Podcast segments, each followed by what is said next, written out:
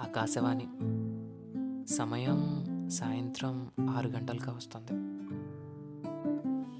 చిన్నప్పటి నుండి చాలా ప్రేమ కథలు విన్నాను చదివాను నేను.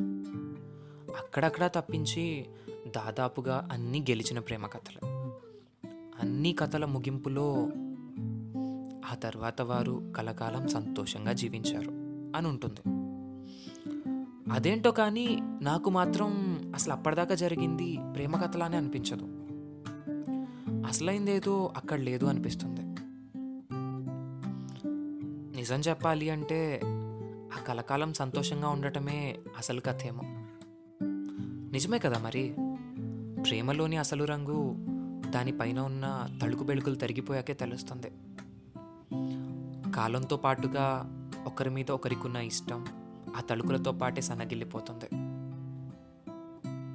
ఆ నమ్మకాన్ని ఇష్టాన్ని ఆ బంధాన్ని కలకాలం నిలుపుకోవడం నిజంగా చాలా కష్టమే.